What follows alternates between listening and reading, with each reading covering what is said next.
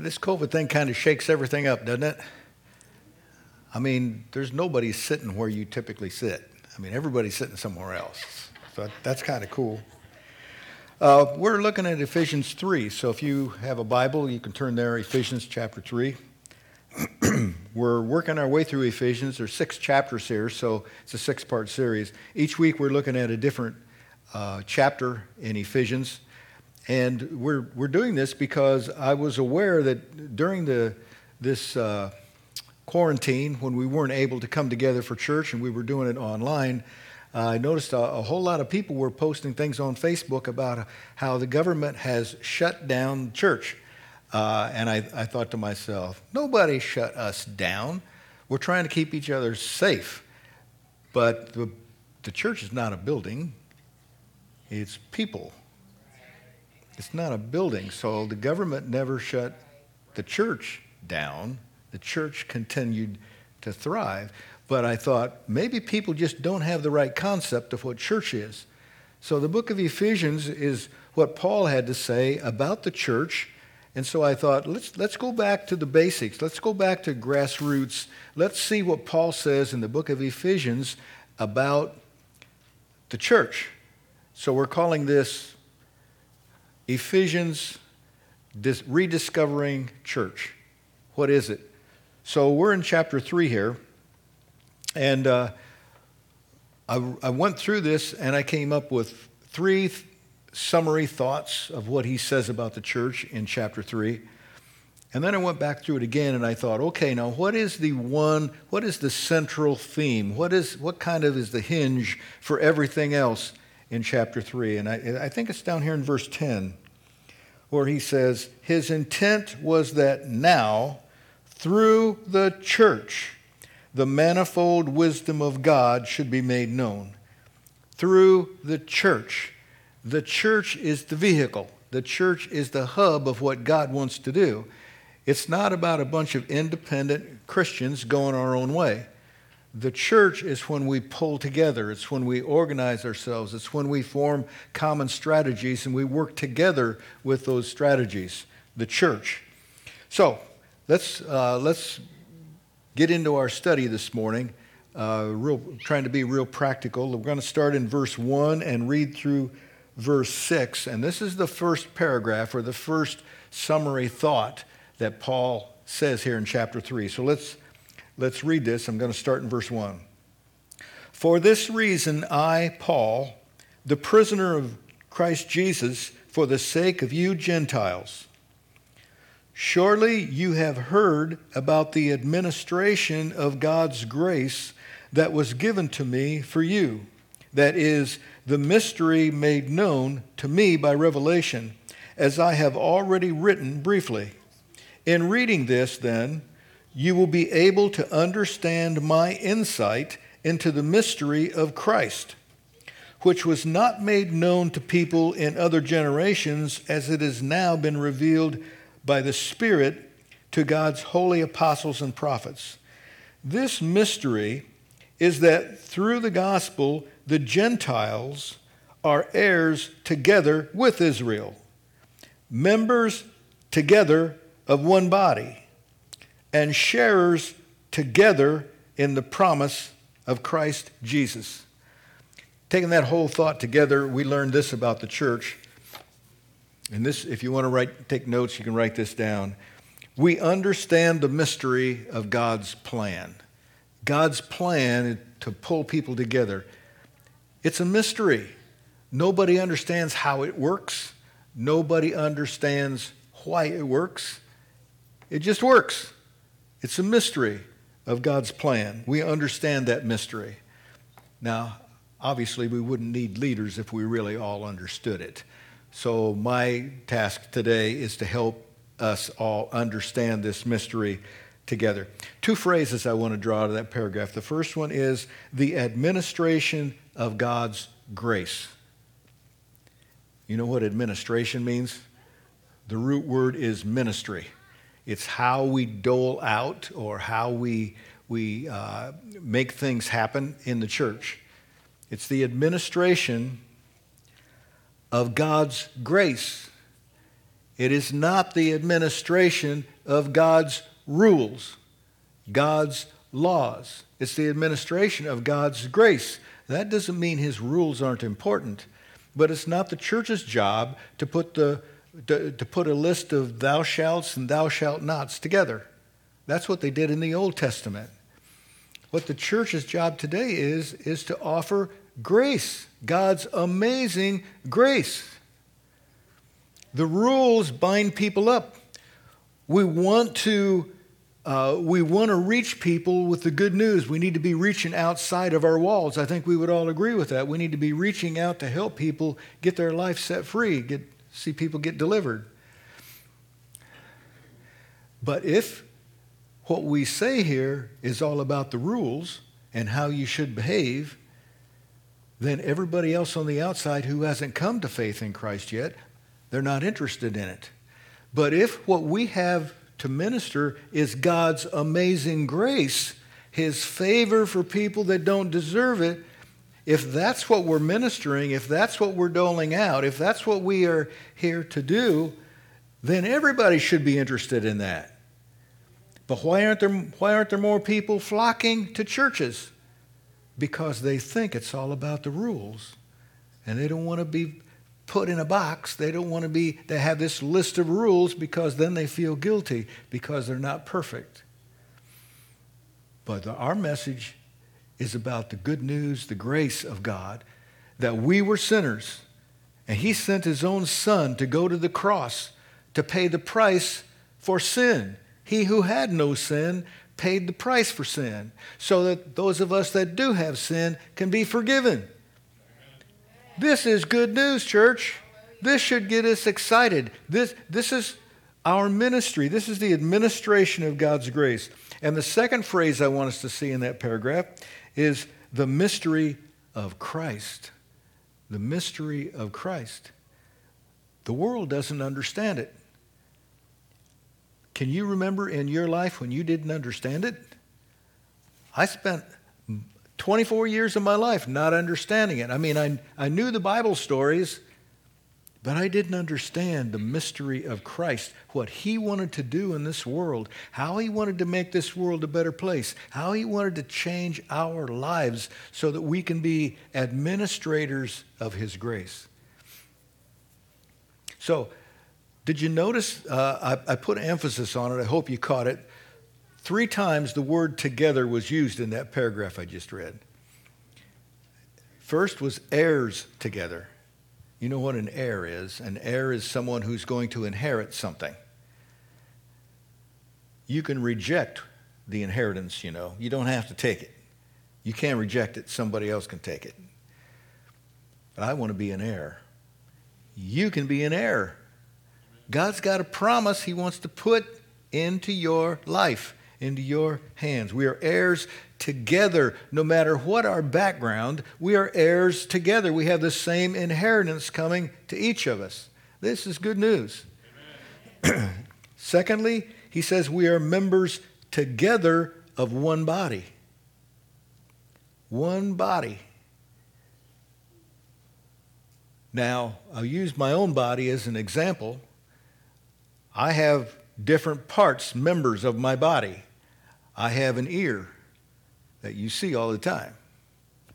I also have a toe that you don't get to see very often, or shoes. But you know as well as I do, I have other parts of my body that are internal, like a spleen, a bladder, lungs, a heart. I have these organs on the inside. Nobody sees them.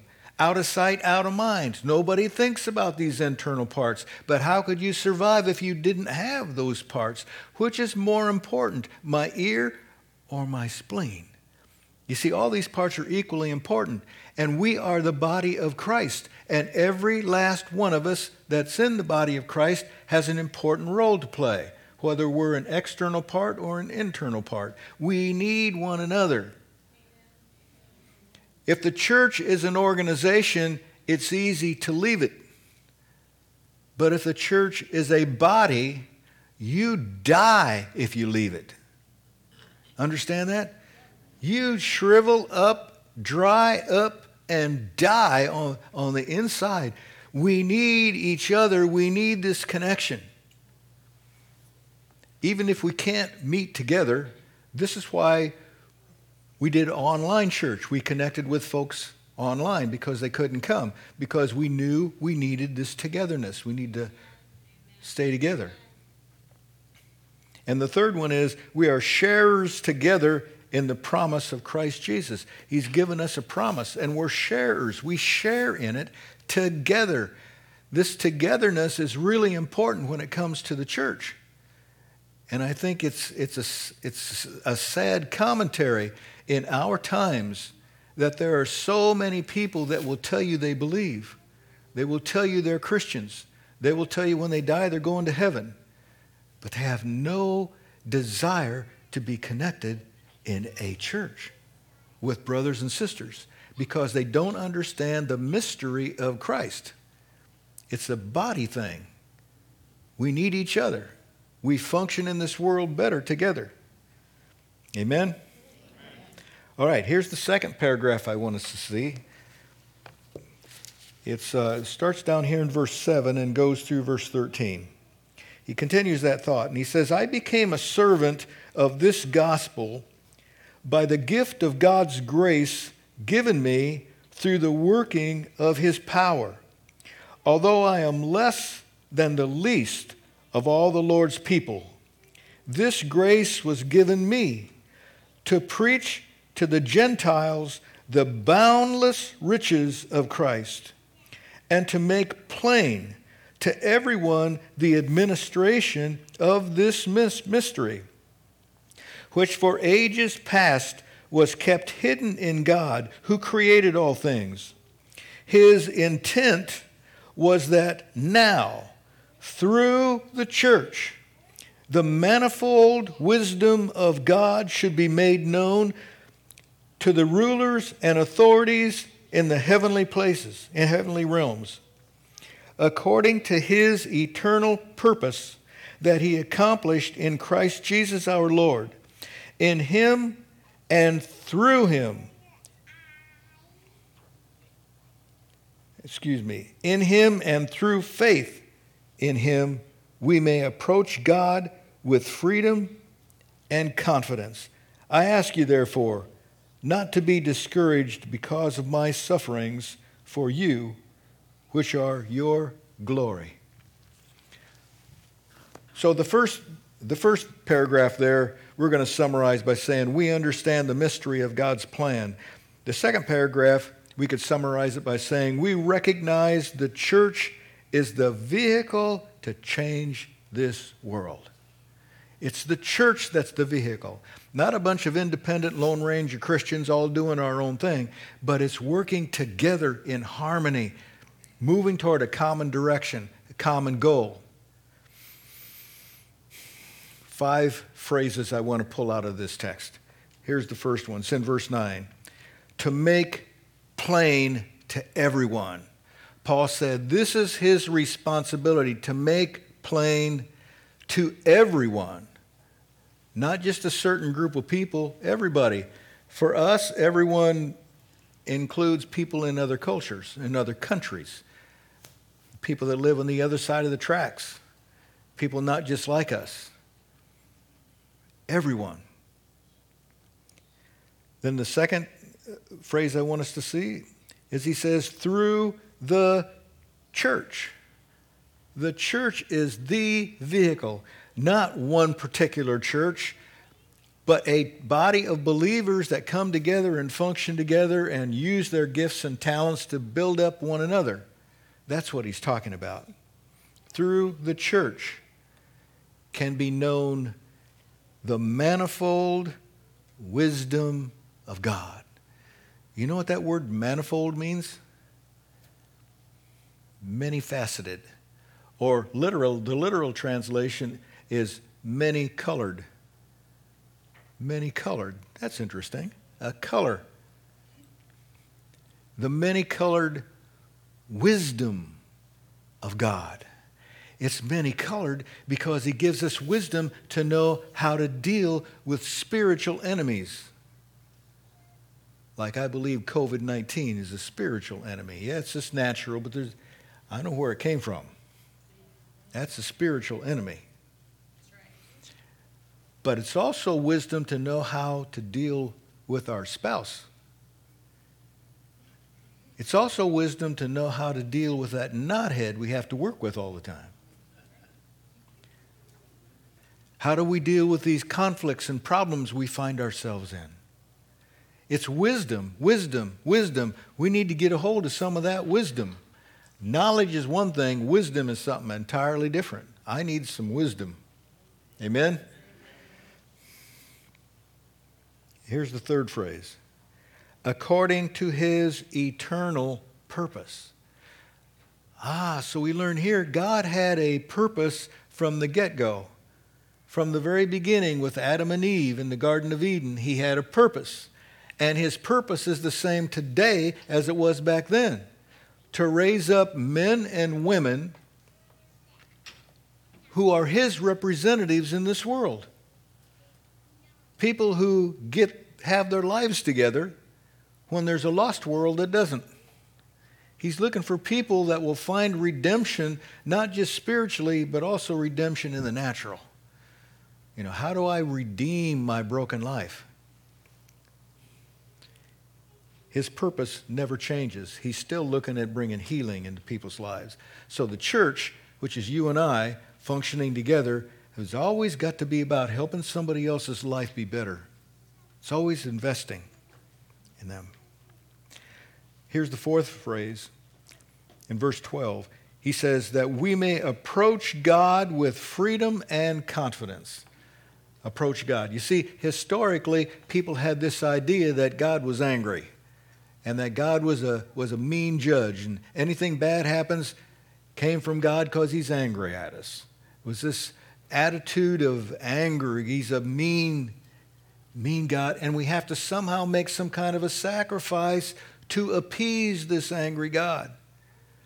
But for a Christian, we know that Jesus absorbed the wrath of God when he went to the cross representing us. He paid the price. God's not mad at me anymore. So, because He's not mad at me, I don't have to be afraid of Him. So, I can approach God with confidence any time I want. And He's just waiting for me to come close. He doesn't answer my prayers because I'm thinking of those prayers. It's when I draw close to Him and voice my prayers that I get an answer. Okay. And here's the fifth phrase. He says, Don't be discouraged because of my sufferings. You see, here, here's the problem. The Apostle Paul was their model. He is living his life showing them how to be an overcomer how to be victorious. And they're watching him because he's the representative of God. And then the cops come and arrest him and put him in a dungeon. And everybody looks at that and they've lost their model. Causes a lack of faith, a lack of confidence in people. But he says, don't be discouraged because I'm sitting here. I'm sitting here because I was investing in you. That's why they arrested me. And let me just project that back to you. Don't be discouraged because of your sufferings.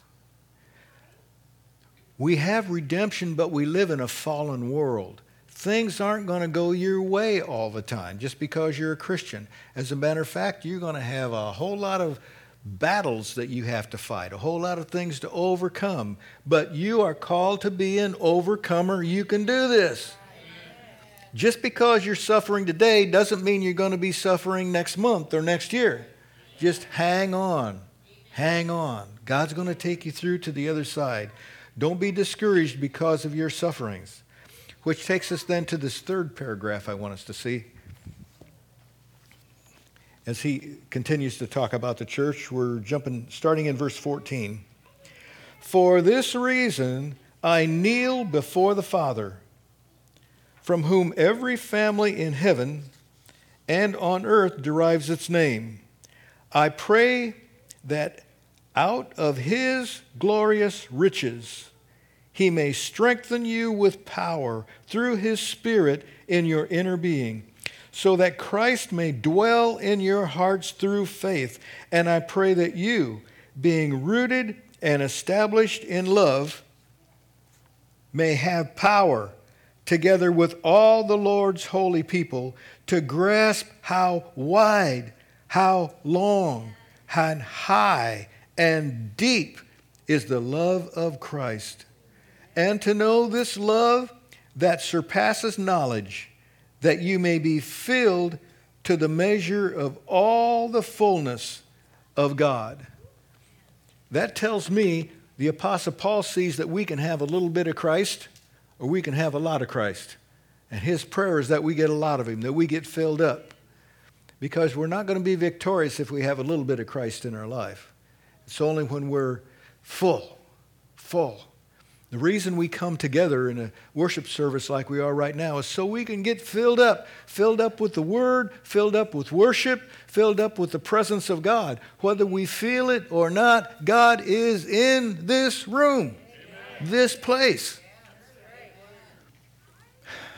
Okay. So the third point, that paragraph, is we grasp the measurement of the love of Christ. This is what church is it's people that grasp, understand, get a hold of, get their hands on the depth, the length, the width, the height of the love of God. How do you measure the love of God? As a matter of fact, that's not a good question for us because our, our definition of love as humans comes from conditions. I'll love you if you love me.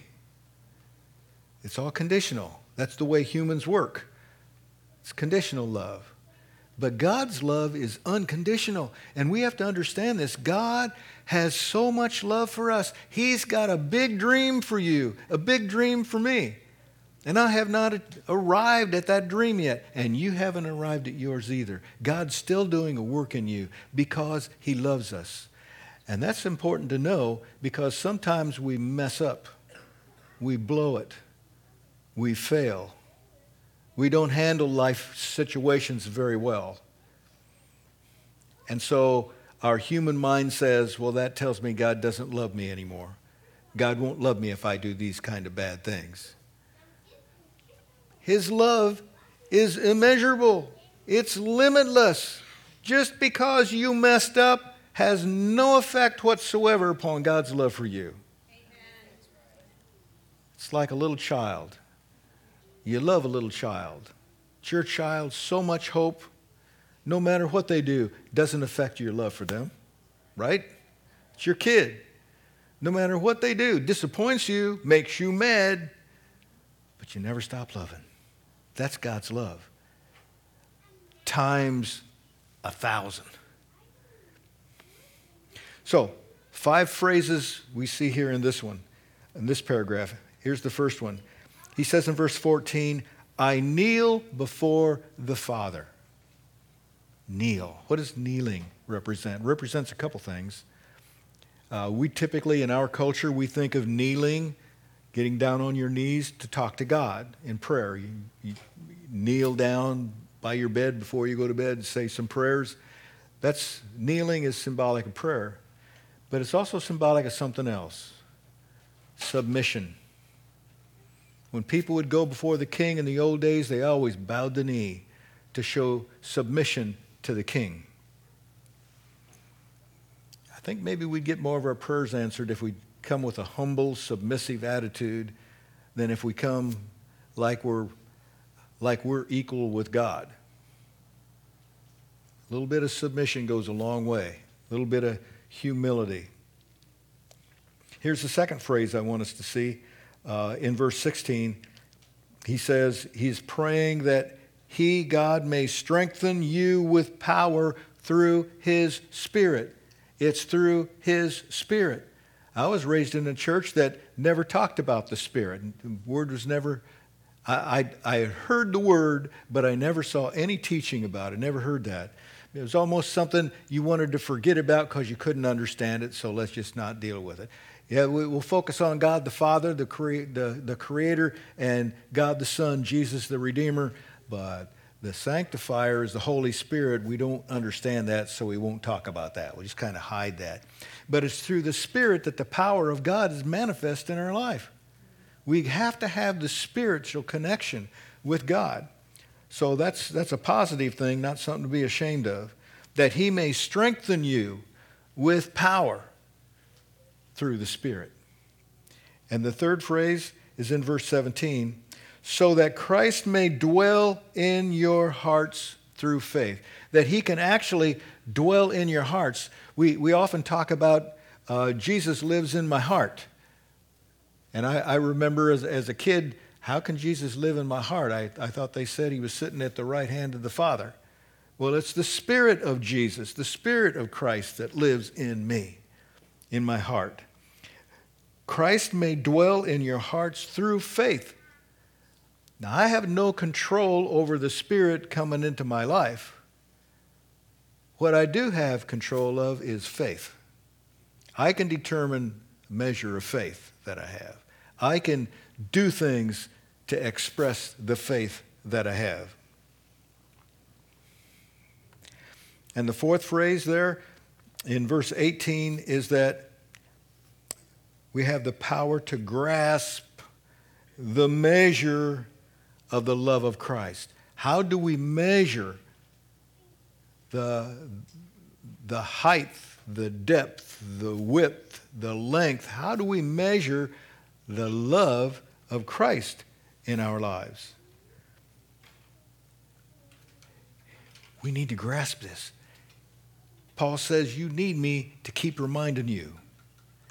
Paul's not around anymore, so now you need Pastor Deal reminding you, reminding you how big, how deep, how high, because we'll never grasp that measurement. And then the last one I want us to see is uh, in verse 19 and to know this love. He wants us to know this love. That's, that's not a, a mind thing. We need to know it. It's the same concept as Adam and Eve in the garden. The Bible says Adam knew Eve and she conceived. It's that personal intimacy. He wants us to have that kind of personal intimacy with Jesus so that he can put a seed inside of us and it will conceive. And our whole life takes on meaning. Our whole life takes on a purpose. God wants to do that with every one of us. Somebody say amen, amen. now there's one more paragraph real brief and i want to summarize it with this. I want to conclude. Verse 20 he says now to him who is able everybody say he is able now, to him who is able to do immeasurably more than all we ask or imagine, according to his power that is at work within us. To him be glory in the church and in Christ Jesus throughout all generations, forever and ever. Amen. This is chapter 3. Now, that's not the end of Ephesians. He says amen, but there's more to be said. But I want us to uh, just want to tell you back during the Great Depression, there was a farmer down in Texas named Mr. Yates. He could barely pay his bills, just struggled along, thought he was going to lose his farm to bankruptcy. And then some big shots, city people, came out to him and said they had done some tests and they think under his farm might be some oil. And they wanted permission to drill for oil, and they expected to go really deep. He signed, gave him permission. They drilled, and at a very shallow depth, they hit oil. A huge oil field, and Mr. Yates became a billionaire. Now, he had all that oil under his farm before they discovered it. He just didn't know it. He had a wealth, a wealth underground. He just didn't know it. Once it discovered it, it became reality. Here's, the, here's how that applies to all of us there is a wealth, there is a wealth in our lives right there. We just need to tap into it. God's wisdom is so great and so vast, we just need to tap into it. I'm saying that for you, every one of us. Let's grab a hold of it. Let's seek it out. God's got something special for your life and mine. Amen. Amen. Amen. Let's stand together because we're going to kind of wrap this thought up with a song we're going to sing together.